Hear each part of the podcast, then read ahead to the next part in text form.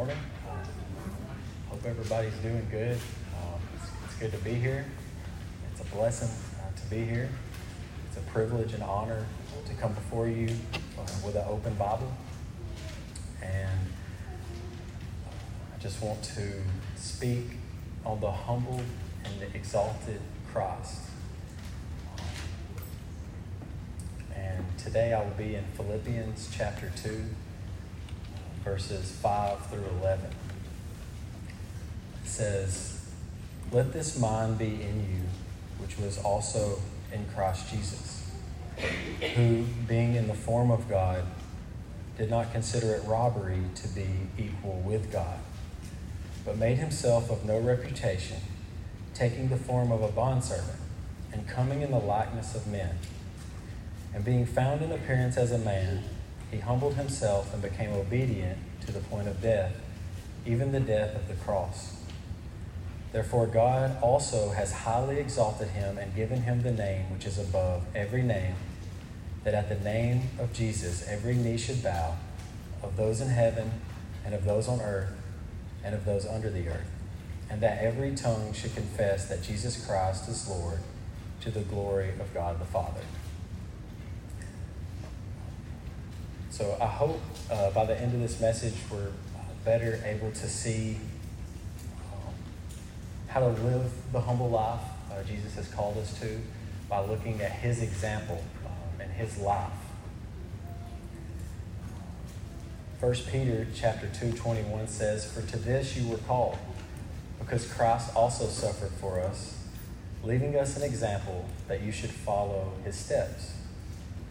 To live a life of humility that God has called us to will require suffering, but for his sake, it is always worth it. So just before this passage, you see verses 3 and 4, "Let nothing be done through selfish ambition or conceit, but in lowliness of mind, let each esteem others better than himself. Let each of you look out not only for his own interest, but also for the interest of others." So we're called to place others above us, in a sense, looking out for their needs, not thinking so much of ourselves, being humble, thinking of others, what they may need. To do this requires the grace of God in our lives. And keeping our focus on the ultimate showing of grace and humility, we will see as Paul lays out these amazing truths about our Lord and Savior. Verse 5 says, "Let this mind be in you, which was also in Christ Jesus." Paul knew that the ultimate example of selfless humility was Christ, who was always thinking and doing for others rather than himself. Jesus says in just a few verses of examples of this, Matthew 11:29, Jesus says, "Take my yoke upon you and learn from me, for I am gentle and lowly in heart, and you will find rest for your souls." So Jesus was gentle, and he was lowly in heart. John 13:12 through 17, we see Jesus washes the feet of his disciples. "So when he had washed their feet, taken his garments, and sat down again, he said to them, 'Do you know what I have done to you? You call me teacher and Lord, and you say, well, for so I am. For I then, your Lord and teacher, have washed your feet. You also ought to wash one another's feet. For I have given you an example that you should do as I have done to you. Most assuredly, I say to you, a servant is not greater than his master, nor is he who is sent greater than he who sent him. If you know these things, blessed are you if you do them." To follow Jesus is to wash feet, not as a ritual, but in humble acts of kindness for others. You also see here at the end, he says, "Blessed are you if you do them." So if you act in obedience to doing humble acts of kindness for others, for the Lord's glory, he says you will have joy. For the Christian, that's where our joy is found, is in obedience to the Lord and how he says we should live. So verse 6 says, "Who, being in the form of God, did not consider it robbery to be equal with God." So we see this is talking about Jesus being in the form of God, also not considering it robbery to be equal with God. So he was in the form of God. He was also equal to God. So Jesus is not just a good example or just even a good way to live, which you could look at it that way, but he was so much more. Paul is affirming here that Jesus has eternally been God. So Jesus has always been.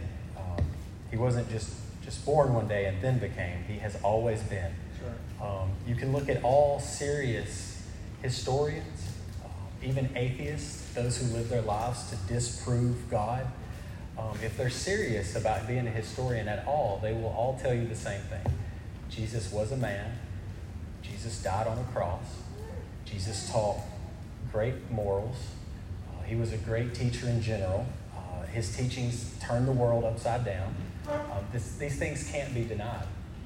If you look at other religions throughout the world, they will all give some type of explanation for Jesus. Everybody's talking about Jesus.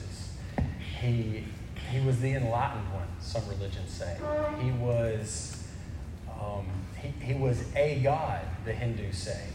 Even the Pharisees, who did not believe he was the coming Messiah, said he was a teacher and a preacher of Jewish law. Nearly all religions will say that Jesus was maybe a prophet sent from God, but they will not give him his true honor and glory, who he says he is in Scripture. So if you see all of these things and everybody's got an explanation for Jesus, supposedly, wouldn't it be important to look into who Jesus said he is according to Scripture? Let's listen to who Jesus says he is. Here at Mount Zion Baptist Church, we believe in the Trinity. It's not because we like to get together and we want to group think and think the same way, so we might can all have this club. We believe in the Trinity because it's Scripture. It comes from the Holy Word of God. That's why we believe in the Trinity. And one of the best explanations for the Trinity that has kind of stuck out for me is God is a relationship. God the Father, God the Son, God the Holy Spirit. They are distinct in person. They are distinct in their roles, but they are essentially one God. They are a relationship, and they are God. We crave relationships. That's what we do as people. Our problem is we just crave relationships with all the wrong things or people. That's our problem. But we can only truly be satisfied in a personal relationship with Jesus Christ. And then when you come into a personal relationship with Jesus Christ, then and only then have you come to God. Jesus says, I am the way, the truth, and the life, and none come to the Father except through me. So this is how we come into this relationship with God, is through Jesus. And now we're going to look at Scripture to back this up. John chapter 1, verses 1 through 4 and 14. We see... First, I'm going to go to verse 14. And the Word became flesh and dwelt among us. So we know Jesus became flesh, and Jesus dwelt among us. So the Word is Jesus. And we beheld his glory, and the glory as of the only begotten of the Father, full of grace and truth. That's who Jesus is. Everyone can admit, just by looking at his teachings, he's full of grace and truth. That's Jesus. We can look back and see those things. So verses 1 through 4, we see in the beginning was the Word. So you can say in the beginning was Jesus. And the Word was with God. You can say, and Jesus was with God. And you can say, or it says, and the Word was God. So you can say, and Jesus was God. He was in the beginning with God. All things were made through him, and without him nothing was made that was made. In him was life, and the life was the light of men. John 8:58, Jesus said to them, he's talking to the Pharisees here, and he's trying to explain to them, I have always been. He says, most assuredly, I say to you, before Abraham was, I am. So they're thinking, Abraham lived 2,000 years ago. How are you claiming that before him, I am? This makes no sense. And Jesus is trying to explain to them that exactly, I have been one with God. I have always been. So what do? They understand this. They pick up rocks and stones, and they try to stone him. They understand that this is, in their view, blasphemy, unless he really was God in the flesh. It also, just a little side point, when they said to Jesus, how can you say that you were before Abraham? You barely, or you don't even look 50. Well, Jesus was only 33. So it makes me wonder if he was a little offended. Well, guys, I'm only 33. Of course I'm not 50. I don't know. Just maybe Jesus got a little offended there. Colossians 1:15-17 says, he is the image of the invisible God, the firstborn. That word firstborn in the Greek means, refers to not birth, but rank over all creation. For by him all things were created that are in heaven and that are on earth, visible and invisible, whether thrones or dominions or principalities or powers. All things were created through him and for him. And he is before all things, and in him all things consist. So if that word, which some people try to use as, see, Jesus was just the firstborn. If that's the case, then it goes on to say, for by him all things were created that are in heaven and on earth, visible and invisible. So that would be like saying, as soon as Jesus was born, he created all things. And that makes no sense. So you have to look at the Greek interpretation of that word in Scripture. Hebrews chapter 1:3, who being the brightness of his glory and express image of his person, and upholding all things by the word of his power, when he had by himself purged our sins, sat down at the right hand of the majesty on high. So this is speaking to him being the expressed image of God. That's who Jesus was. That's who he claimed to be. Robbery here in this verse translated to mean grasp or held on to. Though Jesus had all the rights, privileges, and honors of divine nature, his attitude was not to cling to those things or his position, but to be willing to give them up for a season for us. Equal with God in this verse, the Greek word equal defines that things that are exactly the same size, quantity, quality, character, and number. Equal with God. Jesus is equal to God and constantly claimed to be during his earthly ministry. So I'll just, a few verses that speak to Jesus claiming this. John 5:18. Therefore the Jews sought all the more to kill him, because he not only broke the Sabbath, but also said that God was his Father, making himself equal with God. John 10:33, the Jews answered him, saying, for a good word we do not stone you, but for blasphemy, and because you, being a man, make yourself God. So these Pharisees who have studied the Old Testament understand what Jesus is telling them. John 10:38, but if I do, though you do not believe me, believe the works, that you may know and believe that the Father is in me and I in him.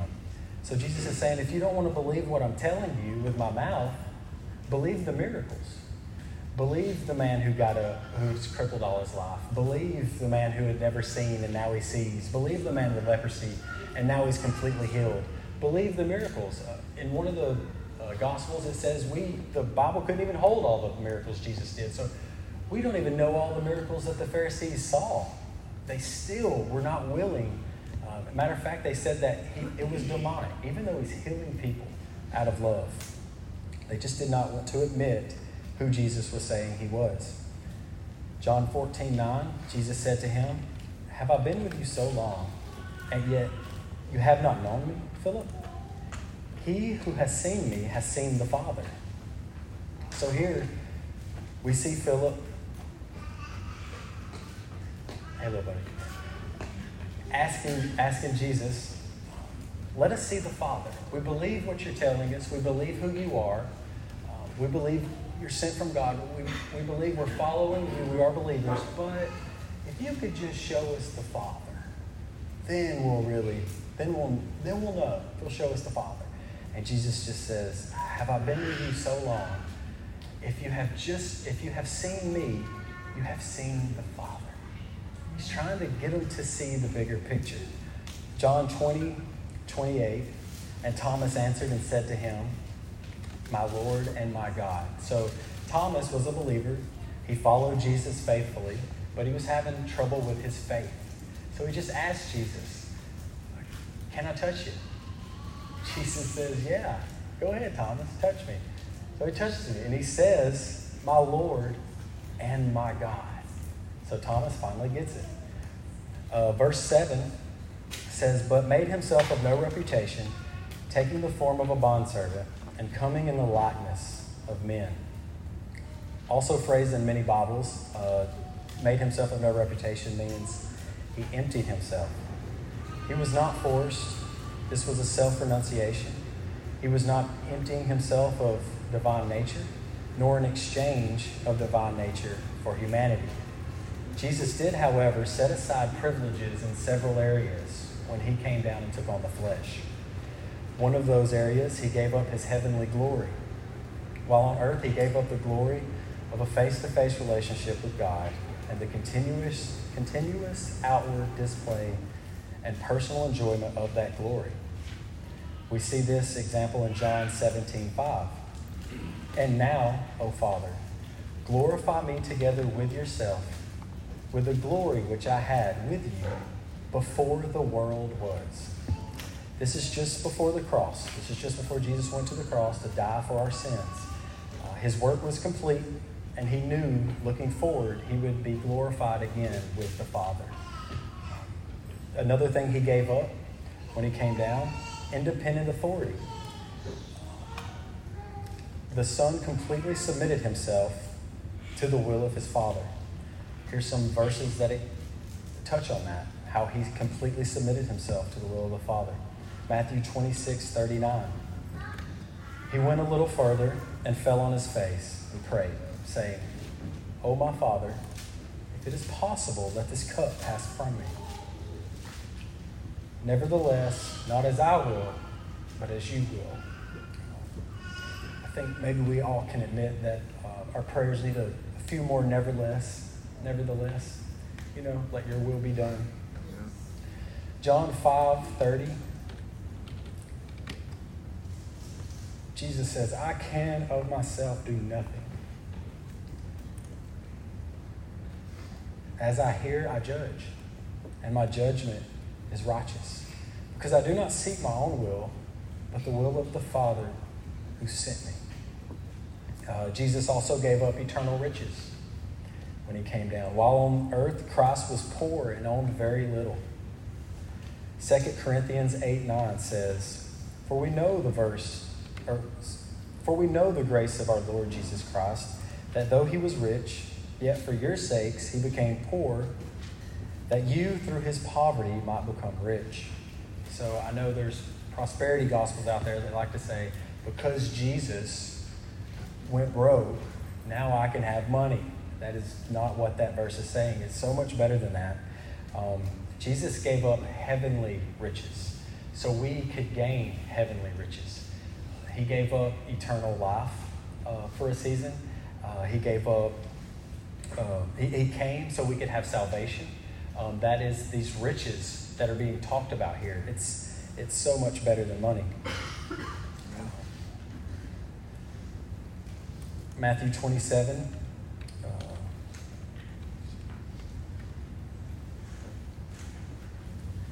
Says, and about 27:46 says, "And about the ninth hour, Jesus cried out with a loud voice, saying, 'My God, my God, why have you forsaken me?'"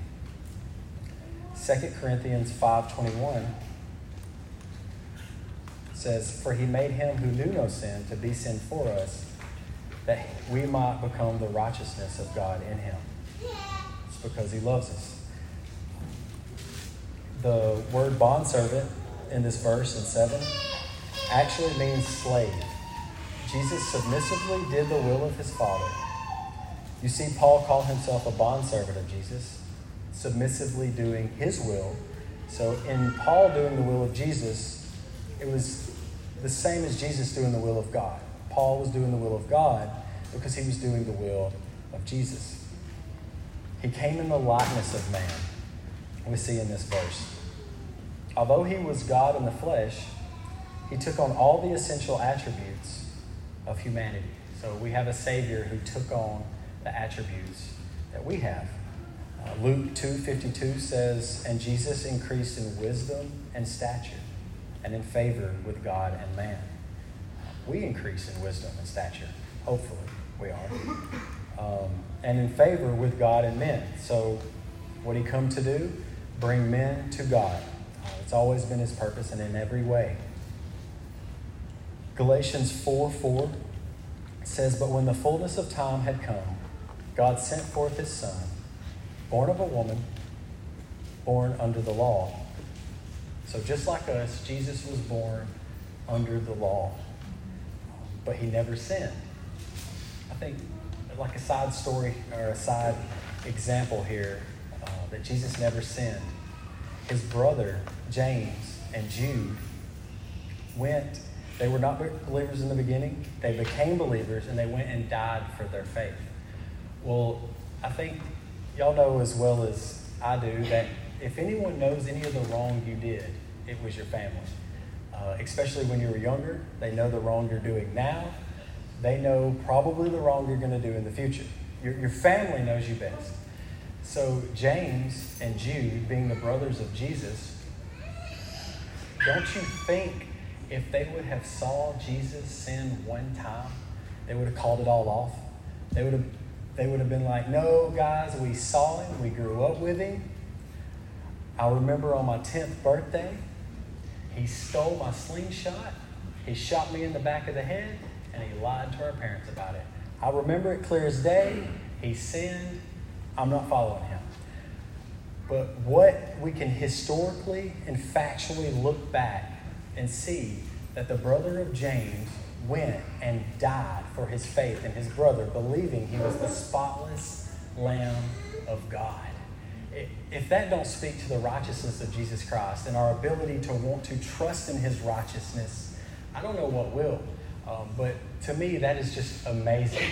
He grew up with Jesus, believed he was the spotless Lamb of God, that he died on the cross for his sins, placed his faith in him, and went and died for him. So what a testimony Jesus' brother has. So in this verse we see, because he came in the likeness of man, he also could identify with basic human needs and weaknesses. This is very powerful. Very thankful for this verse, Hebrews 4:15. "For we do not have a high priest who cannot sympathize with our weaknesses, but was in all points tempted as we are, yet without sin." Jesus can sympathize with us in all of our weaknesses, in all areas of life. For a human example type-wise, when we're going through something really bad, say death in the family, sickness, great financial loss, things that we just think we can't overcome, and we're just never going to see the light at the end of the tunnel. When we go through these things, when we find someone who's been there where we've been, that's the one we listen to. That's the one we find comfort in. That's the one we ask to comfort us, to explain things to us. How did you get through it? What did you do? You're still here, so I know that I'll be able to possibly make it through this. So you're always all ears, and you're ready to be comforted by what that person is ready to tell you. Well, we have that and so much more in Jesus. Because he can sympathize with us, because he came down. He ate, he drank, rested, slept, went through tremendous physical pain, increased in wisdom, cried, got mad, loved, was grieved, showed compassion. Charles Spurgeon says, "The sympathy of Jesus is the next best thing to his sacrifice. It has been to me, in seasons of great pain, relatable comfort to know that in every pain which racks his people, the Lord Jesus has a fellow feeling. We are not alone, for one like unto the Son of Man walks the furnace with us." He walks with us through all of our trials and all of our problems. It also in this verse is specifically talking about our weakness with sin. Jesus was also tempted, but you might think, how can Jesus relate to sin when he was perfect? He never sinned. Well, he went to the cross and took on all the sin of the world upon himself. So he is able to sympathize with us in our weaknesses with sin. Don't ever let sin and our weaknesses stop us from coming to Jesus and asking him to forgive us, confessing our sin to Jesus, asking him to forgive us, and then trusting in him to give us the ability to overcome that, because he sympathizes. Yet he is the reason we can overcome. Jesus is, he comforts us. He's there for us. It's what he came to do. So of course, that's what he does. In verse 8 says, and being found in appearance as a man, he humbled himself and became obedient to the point of death, even the death of the cross. Being found in the appearance of man. We see a verse here that speaks to that, John 6:42. And they said, is not this Jesus? This is the Pharisees. Is this not Jesus, the son of Joseph, whose father and mother we know? How is it then he says, I have come down from heaven? I mean, this guy looks like a regular Joe. Like, there's nothing special looking about this guy. But he came in the appearance of a man. It says he humbled himself. After humbling himself and taking on the flesh, Jesus further humbled himself in that he did not even demand normal human rights, but subjected himself to persecution and suffering at the hands of unbelievers. Isaiah, in the Old Testament, looking forward, explains this perfectly. It's chapter 53, verse 7. He was oppressed, he was afflicted, yet he opened not his mouth. He was led as a lamb to the slaughter, and as a sheep before its shearers is silent, so he opened not his mouth. That's talking about Jesus. 1 Peter chapter 2:23 says, who, when he was reviled, did not revile in return. When he suffered, he did not threaten, but committed himself to him who judges righteously. But one of the ultimate forms of humility. When people revile against us, Jesus never reviled back. That's putting other people before yourself, understanding that maybe they don't know the Lord, and you can show forgiveness and love towards them and pray that they see the love of Christ in you. It says, and became obedient to the point of death. Beyond even persecution, Jesus went to the lowest point or furthest extent in his humiliation and dying as a criminal, following God's plan for him. In Acts chapter 2, verse 23, Peter, who denied Jesus 3 times, ran away after he was crucified, saw the resurrected Jesus, was saved, and now this is him preaching. Him being delivered by the determined purpose and foreknowledge of God, you have taken by lawless hands, have crucified and put to death, whom God raised up, having loosed the pains of death, because it was not possible that he should be held by it. So although he could not be held by death, praise the Lord, he did indeed die. It says even the death of the cross. Even further humiliation was because Jesus' death was not by ordinary means, but was accomplished by crucifixion, the cruelest, most excruciating, most degrading form of death ever devised. Verse 9 says, therefore God has also highly exalted him and given him the name which is above every name. So God highly exalted him. Christ being exalted was foretold. The early sermons of the apostles affirm his resurrection and his position at the right hand of God and allude to his intercession for believers. Ephesians chapter 1, verse 20, which he worked in Christ when he raised him from the dead and seated him at his right hand in the heavenly places, far above all principality and power and might and dominion, and every name that is named, not only in this age, but also in that which is to come. Acts chapter 5, verse 30. The God of our fathers raised up Jesus, whom you murdered by hanging on a tree. Him God has exalted to his right hand to be Prince and Savior, to give repentance to Israel and forgiveness of sins. Hebrews 7:25 says, therefore he is also able to save to the uttermost those who come to God through him, since he always lives to make intercession for them. For such a high priest was fitting for us, who is holy, harmless, undefiled, separate from sinners, and has become higher than the heavens.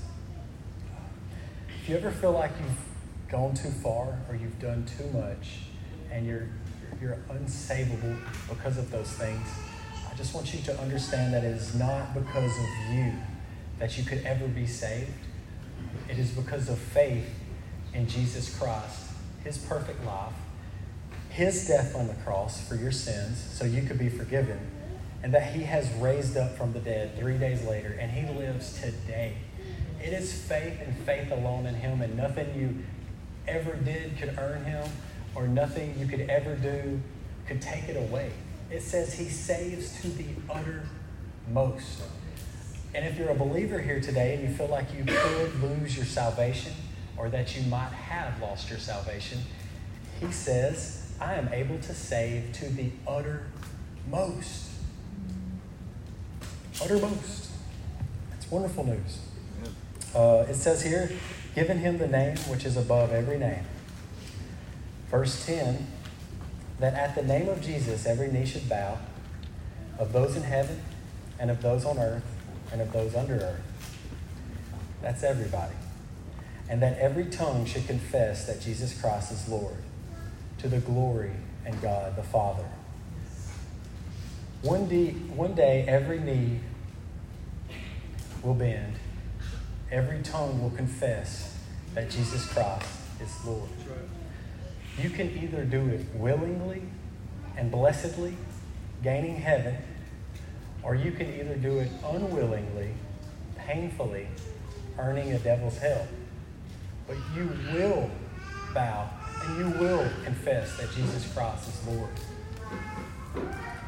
I hope and pray as believers here today we will see the humility shown by Jesus, and it motivates us to put others before ourselves and come down off our high horse, guilty, and start walking in good works that God prepared beforehand that we should walk in them.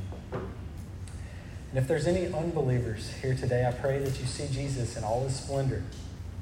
See your great need for a Savior. Trust in him for the forgiveness of your sin, trusting in his perfect work so that you can be saved and have that personal relationship with God that comes through faith in Jesus Christ. And he will save you to the uttermost. That's all I have here today. Scotty, if you don't mind, just playing a song. If anybody needs Jesus in any way, I know they're doing remodels, so there's not technically an altar here. But if you need him in any way, you can come here or you can sit right where you're at and you can talk to the Lord who's omnipresent. He's all-knowing. He's everywhere all at once. He is God. Speak to him anytime. Let him know your concerns.